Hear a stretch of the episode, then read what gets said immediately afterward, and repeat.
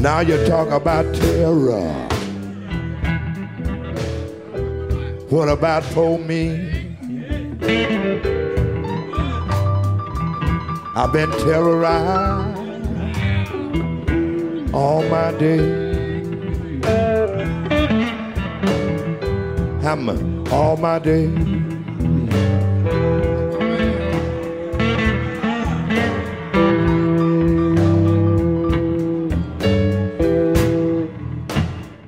Israeli army, known as the Israel Defense Force or IDF, is integral to understanding Israeli society. Nearly all Israelis do three years of military service. Most continue to serve in the reserves until middle age. Its generals often retire to occupy senior positions in government and industry. The dominance of the military in Israeli society helps explain why war, militaristic nationalism, and violence are so deeply embedded in Zionist ideology. Israel is the outgrowth of a militarized settler colonial movement that seeks its legitimacy in biblical myth. It has always sought to solve nearly every conflict the ethnic cleansing and massacres against Palestinians, known as the Nakba or catastrophe, in the years between 1947 and 1949, the Suez War of 1956, the 1967 and 1973 wars with Arab neighbors, the two invasions of Lebanon, the Palestinian intifadas, and the series of military strikes on Gaza, including the most recent, with violence. The long campaign to occupy Palestinian land and ethnically cleanse Palestinians is rooted in the Zionist paramilitaries that formed the Israeli state and continues within the IDF. The overriding goal of settler colonialism is the total conquest of Palestinian land. The few Israeli leaders who have sought to rein in the military, such as Israeli Prime Minister Levi Eshkol, have been pushed aside by the generals.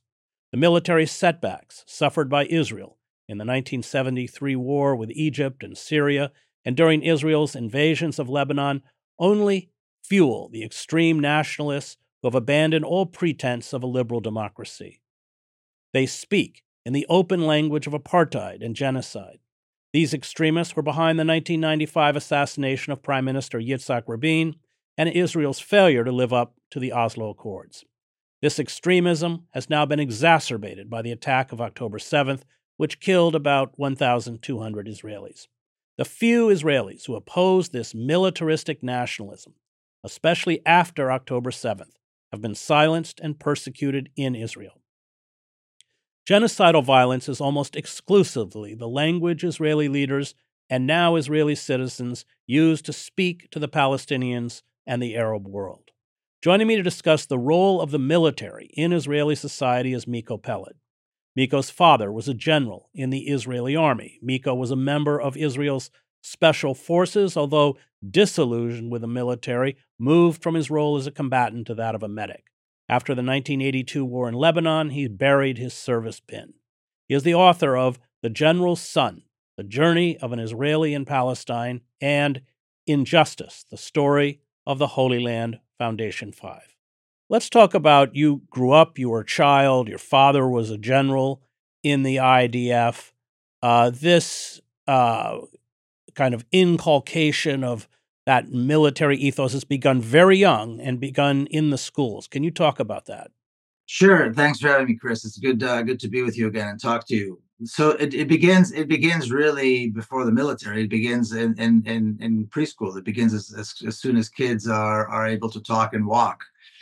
I mean, I would say I knew the the order of the ranks in the military before I knew my alphabet and I think this is true for many many Israeli kids. I mean, the uh, the Israeli education system is such that it leads young Israelis to become soldiers and to serve the apartheid state and to serve in the genocidal uh, in this in, in this genocidal you know state, which is the state of Israel. And so it's it's an enormous part of that. And with me, it came with, of course, you know, mega doses of that because when your father's a general, particularly of that generation, that generation of the 1967 generals, they're like gods of the Olympus. I mean, you know, everybody knew their names. On Independence Day, I remember like in the schools, you would have little flags So not just Israel flags of Israel, but flags of the IDF with pictures of IDF generals, with pictures of you know military, uh, all kinds of military symbols and so on. So I mean, it's it's it's everywhere. It's it's and um, and of course, when I was a kid, they still had a military parade. So I mean, it's it's everywhere and it's inescapable. And it's in the it's like you said, it's you hear it when you walk down the street, you hear it in the news, you hear it in conversations, you hear it in schools, you read it in the textbooks. And there's really no place to develop dissent. There's no place to develop a sense that dissent is okay, that dissent is possible. In the few cases where people do become dissenters, it's either because their families have some kind of a tradition of being communist or you know you know more progressive and somehow it's part of the, their tradition. But you know it, it, this is a minority of a minority. By and large israel stands um, stands with the army and israel is the army. You can't really separate israel from from its army from its military. Let's juxtapose the myth that you were taught in school about the idf with the reality. So the the story is the myth that I was, and again, this was this was um, uh, this was given me even in larger doses at home because my father and his comrades were all part of of the 1948 mythology. Um, you know, we were small and we were resourceful and we were clever, and therefore in 1948 we were able to defeat these these Arab armies and these Arab killers who came to try to kill us and so on and destroy our fledgling little Jewish state. And because of our heroism, and because, then you talked about the biblical connection, because we are the descendants of King David and we are the descendants of the Maccabees, and we have this kind of, you know, resourcefulness and and strength in our genes, we were able to create a state. And then every time they attacked, we were there. We were able to defend ourselves and, and prevail and, and so on. It's everywhere. I mean, so then again, you know, every every family, in my case, every every time the larger, the more extended family got together, or my parents got together with their friends, and of course, in many cases, the fathers were also, you know, comrades in arms. The stories of the battles, the stories of the conquests. Um, you know, every uh, you know every city in Israel has a an IDF plaza, street names after different units different generals, or all over the country you know, uh, street names of battles. So I, I mean, I mean, it's everywhere. And then it wasn't until I was probably 40 or maybe just less than a little bit less than 40 that it was the first time that I was actually that I actually encountered the other narrative, the Palestinian story, and it was unbelievable. It was somebody was telling me the day is night and night is day, or the world is flat, or whatever you know the comparison you want to make. It was incredible they are telling me that what I know to be true because I heard it in school and I read it in books and I heard it from my father and from my mother and from friends that all of this is not true. And what you find out if you go along the path that I chose to take, this journey of an Israeli into Palestine, is that it was one horrifying crime against humanity. That's what this heroism, this so called heroism, really was. It was no heroism at all. It was a well trained, highly motivated, well indoctrinated, well armed uh, militia, which then became the IDF. But when it started, it was still a militia. Or uh, today, they would be called a terrorist organization that went up against the people who had never had a military force, who never had a tank, who never had a warplane, who never even prepared, had you know, even remotely for for battle or for this kind of uh, for this this sort of an assault and then you have to make a choice. I mean how do you how you know how do you bridge this? The, you know the, the differences are not nuanced. The difference are you know are, are enormous. Um but and again like i said the choice that i made is to investigate for myself and find out uh who's telling the truth and who isn't. And of course my side was not telling the truth. How did they explain uh incidents such as the nakba the uh, massacres that took place in 48 and 56, uh, the massive ethnic cleansing that took place in 67. How was that explained uh, to you w- within that mythic narrative? And then I wonder if you could, because many of the activities, as, as you mentioned, that the IDF has had to carry out are, are quite brutal, quite savage. The killing, indiscriminate killing of civilians. We can talk about Gaza in a minute and I and so uh, what did that do to the society, the people who carried out those killings, and of course, eventually huge prisons and torture and everything else. But let's begin with how the myth coped with those incidents, and then talk about the trauma that that is carried within Israeli society for carrying out those war crimes.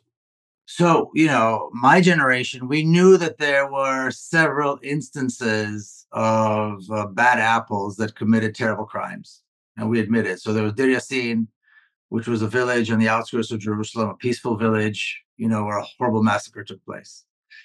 And then we knew that Ariel Sharon was a was a was a bit of a lunatic, and he took his, the commandos that he that he commanded in the 50s and went to the West Bank and went into Gaza and committed acts of, you know, terrible massacres. He was still a hero by by you know held by you know held in high regard by everyone but we knew that there were certain instances and you know every military every nation has its makes its mistakes and then these things happen but there was never any sense that this somehow discounted or hurt the image of us being a moral army and, uh, and there are lots of stories of how you know soldiers went and they decided to out of the kindness of their heart they would they didn't harm civilians and those same civilians went and then uh, warned the enemy that they were coming, and these same soldiers, good Israeli soldiers, were then you know paid the price and were killed. So it, it it doesn't you know it's it's it's presented as limited cases. Nakba is not something that was ever discussed. I'm sure it's not discussed today. Certainly not in schools. Um, and um, in fact, in Israeli schools today, you're not allowed to mention the Nakba. There's a direct there's a directive by the Ministry of Education that even Palestinians are not allowed to, to mention the Nakba. Um, but nobody ever talked about that. And the Arabs left. Well, what are you going to do? There was a war, and all these people left, and this is the way it is. So we none of that ever, you know, ever uh, hurt in any way the image of us being this glorious, heroic army. Again, descendants of King David and other great, you know, traditions of of Jewish heroism. None of that ever ever hurt it itself. So there's no trauma because we did nothing wrong. And if somebody did something wrong well it was it was it was a, you know it was a, a, case of bad apples. It was limited to a particular circumstance a particular person a particular unit. And you get crazy people everywhere. What are you going to do? It's never been presented. It's never presented as systemic.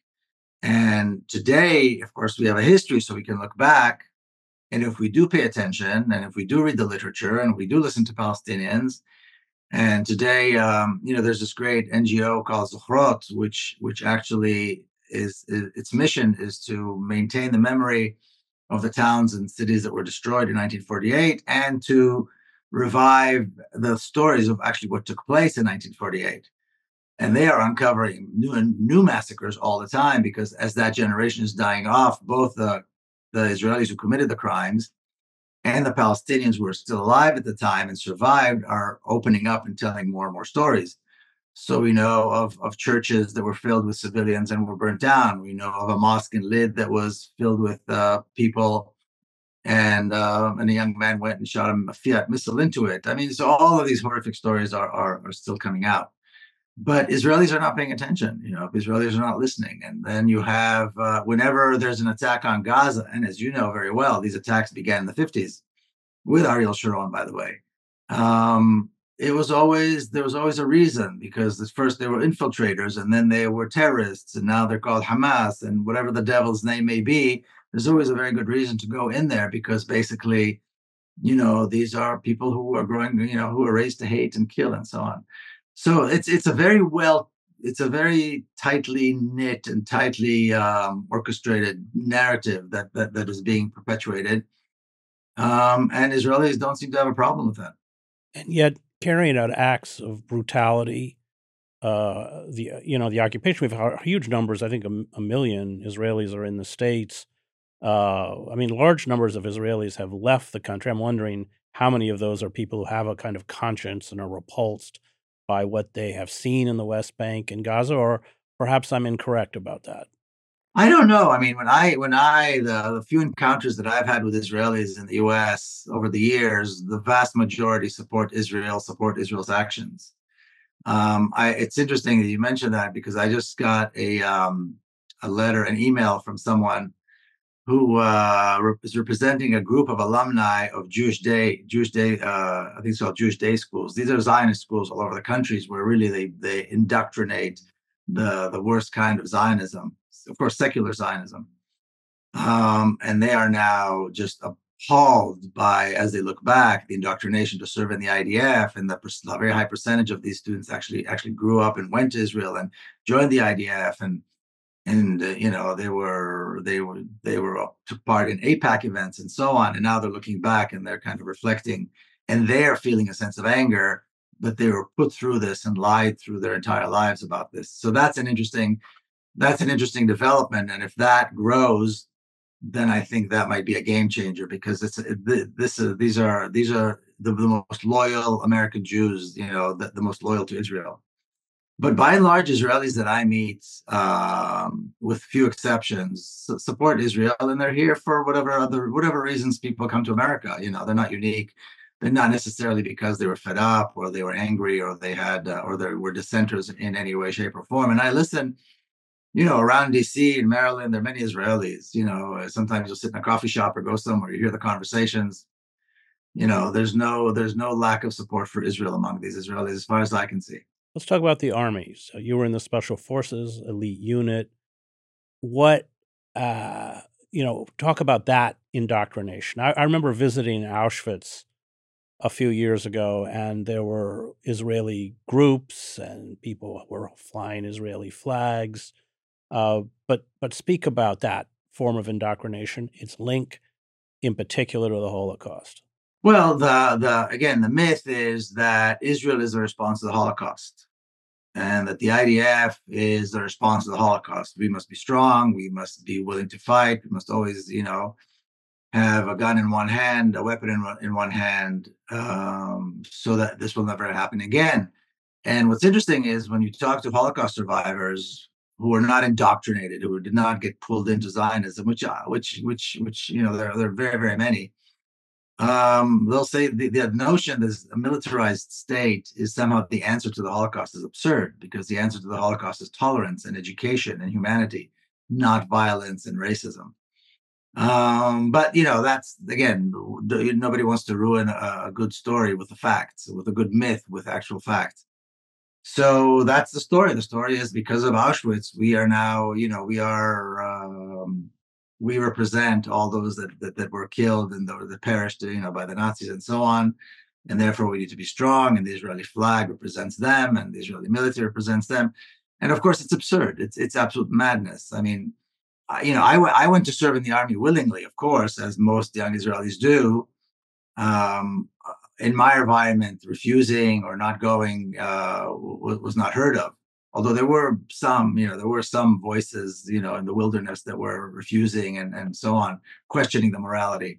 But I never did. Nobody around me ever did until I was actually, I began the training and you began patrolling and you're being, you're, you're, you know, I remember, I think you and I may have talked about this once. I remember being given, um, you know, we were an infantry unit, uh, you know, a commando infantry unit, and suddenly we were given, but given batons and these plastic handcuffs, and we're told to patrol in Ramallah and I'm going, what the hell's going on? What are we doing here? And then we're told if anybody looks at you funny, you, you break every bone in their body. And I thought, everybody's going to look at us. We're uh, commandos while marching through a city. Who's not going to look at us? I mean, what kind of a crazy. And I just, I was just behind. I didn't realize that everybody already understood that this is how it is. You know, this is how it's supposed to be. I thought, wait, this is wrong. Why are we doing this? We're supposed to be the good guys here. So, and then of course the Lebanon invasion of, of 82 and so on. So that kind of broke that in my mind, that was kind of the, uh, a serious crack in the wall of belief and the wall of patriotism that, that, um, you know, that was in me. But th- this whole notion that somehow being violent and militaristic and racist and being conquerors is somehow response to the to the horrors of the Holocaust is absolute madness. But again, when you're in it, nobody's asking the question, and nobody around you is asking questions. You don't ask questions either, unless you're willing to stand out and be and be smacked on the head. How did within the military, within the IDF, how did they speak about Palestinians and Arabs? The the the discourse, the the hatred, the racism uh, is is is horrifying. I mean, first of all, eh, you know, they're the animals. They're nothing. They're, they're, I mean, it's a joke. You know, you see, you see, some, you know, it's just horrifying. You know, they think it's funny to stop people and ask them for their ID and to chase them and to chase kids and to shoot. I mean, it all seems like entertainment. You know, um, and that again, I never heard that kind of, excuse me, discourse until I was in it, and then afterwards, when I would meet Israelis who served, even here in the United States, you know, the way they joke around about what they did in the West Bank, the way they joke around about killing or, or stopping people or making them, you know, take their clothes off and dance naked. It's entertainment. They, they think it's funny. They don't see that there's a problem here because the racism is so ingrained from such a young age that it's it's it's just it's it's almost organic, you know. And I think I don't think it's surprising. I think when you have a racist society, and you have a racist education system that is so um, methodical that's what you get. And the racism doesn't stop with with palestinians with arabs. It goes on to black people. It goes on to people of color. It goes to jews or israelis who come from other countries who are who are dark skinned for some reason you know? I mean the racism goes you know crosses all these boundaries. And it's uh it's it's just completely part of it's completely part of the culture. You have very little criticism of the IDF, almost none within the Israeli press, although there is quite a bit of criticism uh, right now of Netanyahu and his mismanagement and his corruption. And um, uh, talk a little bit about the uh, th- the deification of the IDF within uh, the public discourse and mainstream media, and what that means for what's happening in Gaza. Well, you know, the, the military is above the law. It's above reproach, except from time to time. So after the 73 war, there was a, there was a, there was an investigation. Um, and now uh, there has been just earlier this week, there was a, in the cabinet meeting, the cabinet meets every Sunday. Um, and the army chief of staff was there and he was apparently, this was leaked from the, from the meeting, a cabinet meeting, it was leaked that some of the more right wing partners, it's funny to say right wing partners because they're all this right wing, you know, lunacy in the Israeli cabinet, but the more right wing settlers that are in the cabinet were attacking uh, the army were attacking the chief of staff because I guess he just, he decided to start an inquiry because there was a it, it was a it was catastrophic when the Palestinian fighters came in from Gaza. There was nobody home you know, they took over half of their country back. They took 22 Israeli settlements and cities. They took over the army base of the Gaza Brigade, which is supposed to d- defend the, the, country from exactly this happening. And there was nobody in the base. You know, they took over the base. So he began, I guess, or he initiated he initiated a, an internal in- inquiry within the army, and they're criticizing him. And what you see in the Israeli press is two very interesting things. One is yes, there was this, you know, this, something went horribly wrong and we need to find out why. But we should wait because we shouldn't do it during wartime. We shouldn't criticize the army during wartime. We shouldn't um, hold uh, make the soldiers feel like they have to hold back because if they need to shoot, they should be allowed to shoot. And the other thing we see is that the politically, everybody is eating each other up. I mean, they are killing each other politically in the press. Um, so, of course, everybody that's against Netanyahu and wants a seat is attacking him. Uh, his people are attacking the others for attacking the government. I mean, there's this there's there's this complete. Um, it seems like there's this paralysis as a result of this infighting that is definitely affecting the the, the functionality of the state as a state. You know, Israelis are not living in the in the in the country. Israel is not the state that it was prior to October seventh you know, it was paralyzed for several weeks, and now it's still, you know, paralyzed in many ways. You've got, you know, missiles coming from the north, you've got missiles coming from the south, you've got, you know, very large numbers of Israeli soldiers being killed and thousands being injured, and the war, and it's not ending. They're not able to defeat the Palestinians in Gaza, the, you know, the armed resistance and so on. So all of this is taking place, and you read the Israeli press, and it's it's just like it's just like this cesspool that's bubbling and bubbling and bubbling, and everybody's attacking everybody else. And the army, like you said, it's true. They are above reproach mostly, but from time to time, like I said, th- this particular time, the settlers are very angry because also another reason is because I guess the chief of staff, just the military, decided to pull back some of the ground troops, understandably since they're being hit so hard. Um, and I remember that happening before when the army uh, pulled back out of Gaza. They were being attacked for stopping the killing, for for not continuing, you know, these mass killings of Palestinians. Well, you had what seventy uh, fatalities in the Golani Brigade, I think, and they were pulled back. This is a very elite unit. Yeah, it's very interesting because many of the casualties are, you know, high-ranking officers. You have colonels, lieutenant colonels, very high-ranking commanders within Israeli special forces are being killed, and they're usually killed in big bunches, like you say. In big bunches, they're being because they're they'll be in a in an armored personnel carrier, or, or they'll be you know marching together, or you know. Um, and in Jenin, just recently, also a few days ago, they uh, they blew up um, a military vehicle and killed a bunch of soldiers.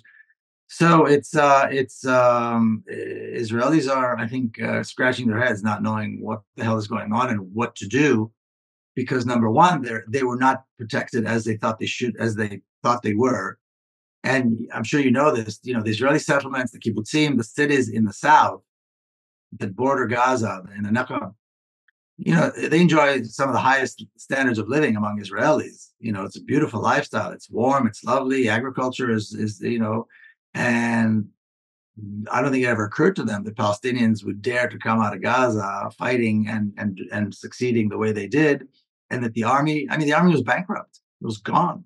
The intelligence apparatus bankrupt. Nothing worked. and it is reminiscent of what happened in 1973. I mean, this is far worse, but it is reminiscent, and um, and I don't think it's a coincidence that October 7th attacks were exactly 50 years in one day after the 1973 October War began and you know eh, the whole system collapsed. So that's what we're seeing right now. How do you read what's happening in Gaza militarily? Well, clearly the Palestinians are able to hold hold on and, and, and, and kill many Israelis. And, and and even though the Israelis have the firepower and they've got the logistics, obviously they've got supply chains are not a problem. Whereas Palestinians, I don't know where they're getting supplies, I don't know where they're getting food even to, to continue fighting. They're obviously putting up a fierce resistance. Um, I don't think that militarily there's a strategy here. I mean, this is this is revenge. This is just you know, Israel was humiliated, the army was humiliated, and they needed to take it out on somebody. So they found the weakest the weakest victims they they could put lay their hands on, and these are the Palestinian civilians in Gaza, and so they're killing them by the tens of thousands.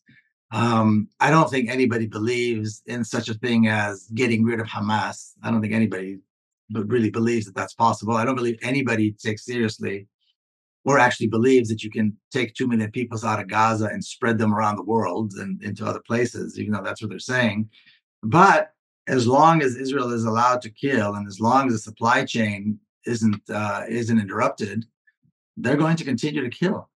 And uh, they they're also, of course, creating a humanitarian crisis. So it's not just the bombs and the shells but it's now starvation. Uh, uh, diarrhea is an epidemic. Uh, sanitation is broken. Uh, I- am wondering at what point this humanitarian crisis becomes so pronounced that really the choice is you leave or you die. That's always the big question for Palestinians, and the sad thing is that Palestinians are always being placed in this in these situations where they have to make that choice, and it's you know it's it's the worst form of injustice um, and and you know this you've been in war zones. I mean we don't know how many bodies are buried under the rubble and what that's gonna what that's going to bring up. And there are hundreds of thousands now like you said that are suffering from all kinds of diseases as a result of this uh, you know environmental catastrophe. And you remember what was it 2016 or something 2017 the un came out with a report that by 2020 gaza would be uninhabitable you know, I don't think the Gaza Strip has ever been inhabitable. It's been a, a, humanitarian disaster since it was created in the early 50s, late 40s, early 50s, because they suddenly threw all these refugees there with no infrastructure, and that was it, and then began killing them. So, you know, it's a question of it's a question, and and you know, I was talking to some people the other day, you know, as as Americans, as taxpayers, you know, wouldn't we want the Sixth Fleet, which is in the Mediterranean, the U.S. Navy Sixth Fleet, to aid the Palestinians, to provide them support, to create a no fly zone over these innocent people that are being massacred. I mean, as Americans, isn't that the natural, shouldn't that be the natural ask, the natural desire to demand our politicians to use? Because, you know, American naval vessels have been used for humanitarian uh, uh, causes before. why aren't they supporting the Palestinians? Why aren't they providing them aid? Why aren't they helping them rebuild? Why is our American tax dollars going to continue the these these this genocide rather than stop it and aid the victims? I think this is the questions Americans need to ask themselves because it makes absolutely no sense. It is absolute madness that it, that that people are allowing their government to support a genocide that's not even done in secret. It's not even done in hiding. It's like it's it's on prime time Everybody sees it. Everybody knows what's going on. And again, for some strange reason, Americans are allowing their military and their government to aid the genocide. And there's no question. I mean, there's no question that it's genocide. I mean, the definition of the crime of genocide is so absolutely clear. Anybody can look it up and compare it to what's been going on in Palestine. So that to me is, is really the greatest questions. Why aren't Americans demanding that that the U.S. support the Palestinians? Well, according to opinion polls, most Americans want a ceasefire, but the Congress is bought and paid for by the Israel lobby. Biden is one of the largest recipients of aid or campaign fa- financing from the Israel lobby. Uh, and uh, it, it, you know, and this is true within both parties. I mean, Chuck Schumer was at the rally saying no ceasefire, which is odd. I mean, a ceasefire I mean, I think ceasefire is a very small ask, and I don't know why Palestinians. We always ask for the bare minimum for Palestinians, but let's talk about ceasefire. I mean, Israeli soldiers are being killed as well in very large numbers. How has ceasefire suddenly become an anti-Israeli demand? But I think that it's a very small ask. I don't know how it, it was or where it was that the you know the the the this idea of demanding just a ceasefire came up because that is really not a serious demand. Ceasefire gets violated by Israel anyway within 24, 48 hours. I mean, you know that, you know, historically Israel always violated ceasefires. What's the what, what is required here are severe sanctions, a no-fly zone, immediate aid to the Palestinians, and stopping this and providing guarantees so for the safety and security of Palestinians forever moving forward, so this can never happen again. That's what really needs to be the ask. You know, the, at this point, after having sacrificed so much, after having shown su- such what I believe is immense courage, Palestinians deserve everything. They, we need, we as people of conscience need to demand not a ceasefire. We need to demand a dismantling of the apartheid state and a full stop and end, absolute end to the genocide, and guarantees put in place that Palestinian kids will be safe. I mean, I was talking to Issa Amro earlier in Hebron. I mean, it's ridiculous. You know, nobody even talks about what happens in the West Bank. Friends of mine who are Palestinian citizens of Israel, nobody dares to leave the house. Nobody's nobody dares to text. They're afraid to walk down the streets. Their safety is not guaranteed by anyone. Palestinian safety and security is is left to the to the whims of, of, of any Israeli. And that should be the conversation right now after such horrendous violence. That needs to be the demand. That needs to be the ask when we go to protests, when we make these demands, ceasefire. And even that is, you know, Israel is not willing. And, and like you said, these political supporters of Israel here in America are not willing to entertain a ceasefire. I believe it's it's it's it's it's uh, it's really a crazy a crazy a crazy part of history that we're experiencing right now, and I think it's a watershed moment. I think October seventh created an opportunity to end this for good, to end the suffering of Palestinians, the oppression and the genocide for good. And if we don't take advantages, again, we being people of conscience, if we don't take advantage of this now, and bring it to an end, this will be, and uh, we, we will be, we'll regret this for generations. The Netanyahu government is talking about this assault on Gaza, this genocide, continuing for months. Uh, there are strikes, have been strikes against now Hezbollah leaders. Uh, uh, what what concerns you? I mean, how could this all go terribly wrong? I mean, it's already gone terribly wrong. I mean, the, the death and destruction of so many innocent lives is is is I don't even know that there's a word for it. I mean, it's it's it's beyond horrifying. I think that I think uh, Netanyahu is relying on the restraint of Hezbollah and the restraint of Iran and the restraint, of course, you know, the Arab governments have all been neutralized either through destruct being destroyed or through normalization. So he's relying on that, and he knows that he can keep triggering, he can keep, you know, bombing Lebanon, bombing Syria, uh, instigating all of these things, and and they it won't turn into an all-out war, because at the end of the day, even though the Hezbollah fighters have shown, the Lebanese fighters and Hezbollah and the Palestinian fighters have shown that they're superior as fighters, they don't have the supply chains, they don't have the warplanes, they don't have the tanks, so more and more civilians are going to be hurt. So I don't think it's going to turn into a regional war by any stretch of the imagination. And so Netanyahu is betting on that, and that's why he's allowing this to, you know, to go on. And for him, this is a win-win. I mean, there's no way that he can uh, be be unseated by anybody that's around him. There's really no opposition, uh, and as long as this goes on, as long as this everybody's in a state of crisis, he can he can continue to sit in the prime minister's seat, which for him is you know is the end all and be all of everything. And look, the world is supporting uh, the world as world governments of the world, I should say. You know, I do interviews with African uh, African TV stations, Indian TV stations, Europeans.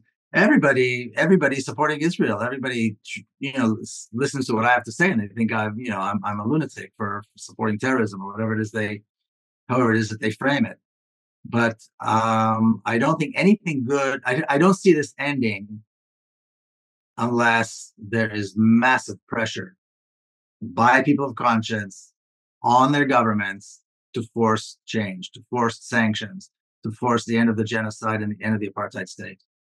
I want to talk about the shift within Zionism itself from the dominance of a secular leadership to, we see it, of course, in the government of Netanyahu, the rise of a re- religious Zionism, which is also true now within the IDF. And and I wondered if you could talk about the consequences of, of that.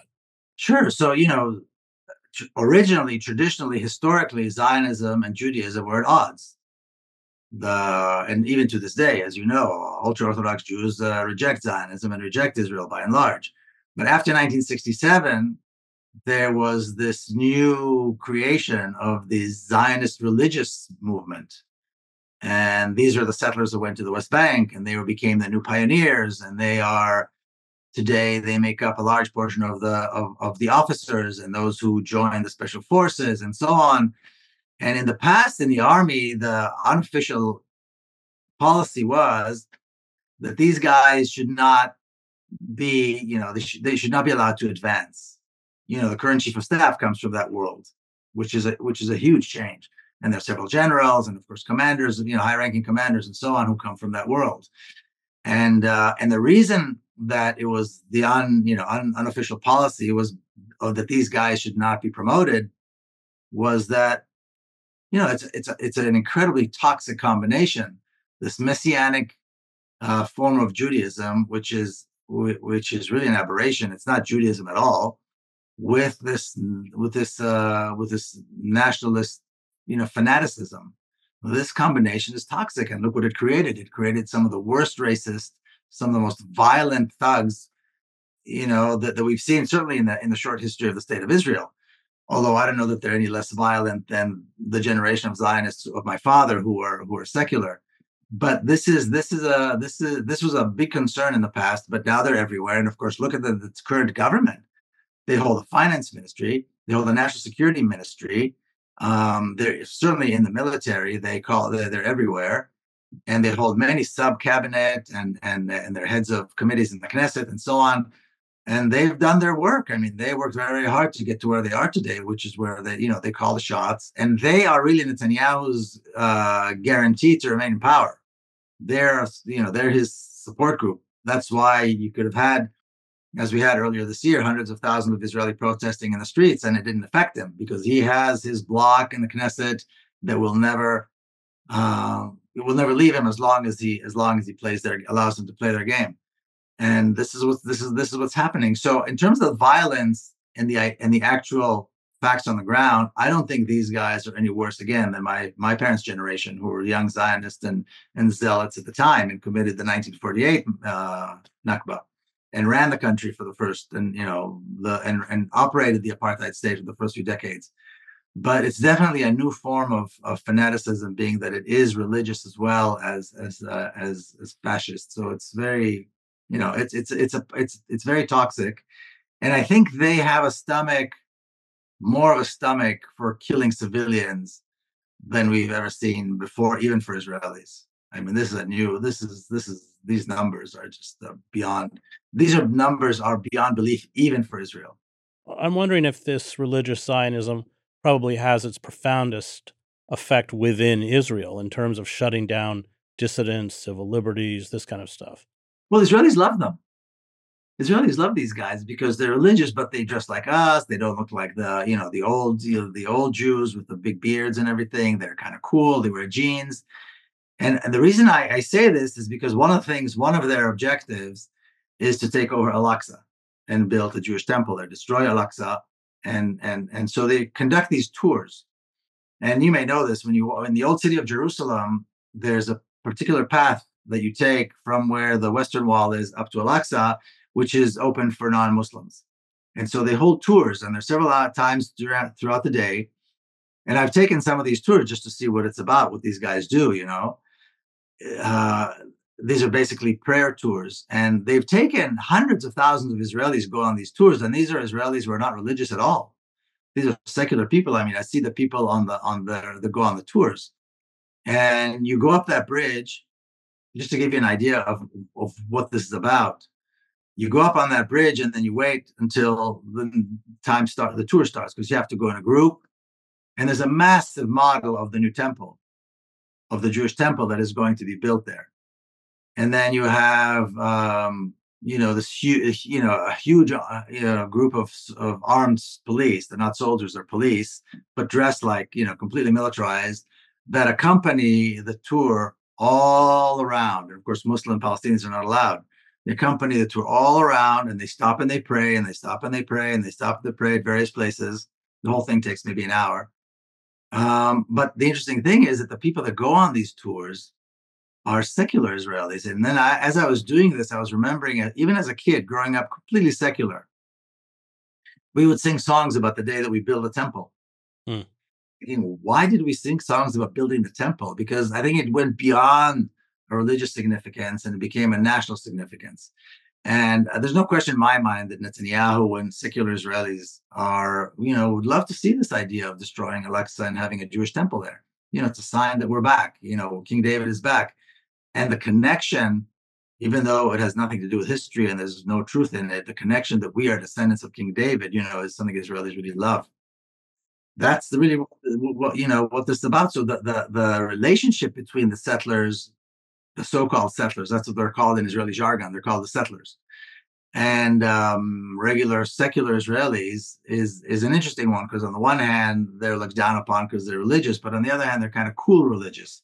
So there is an affinity. Great. That was Miko Peled, author of The General's Son: The Journey of an Israeli in Palestine, and Injustice: The Story of the Holy Land Foundation Five. I want to thank the Real News Network and its production team Cameron Granadino, Adam Coley, David Hebden, and Kayla Rivera.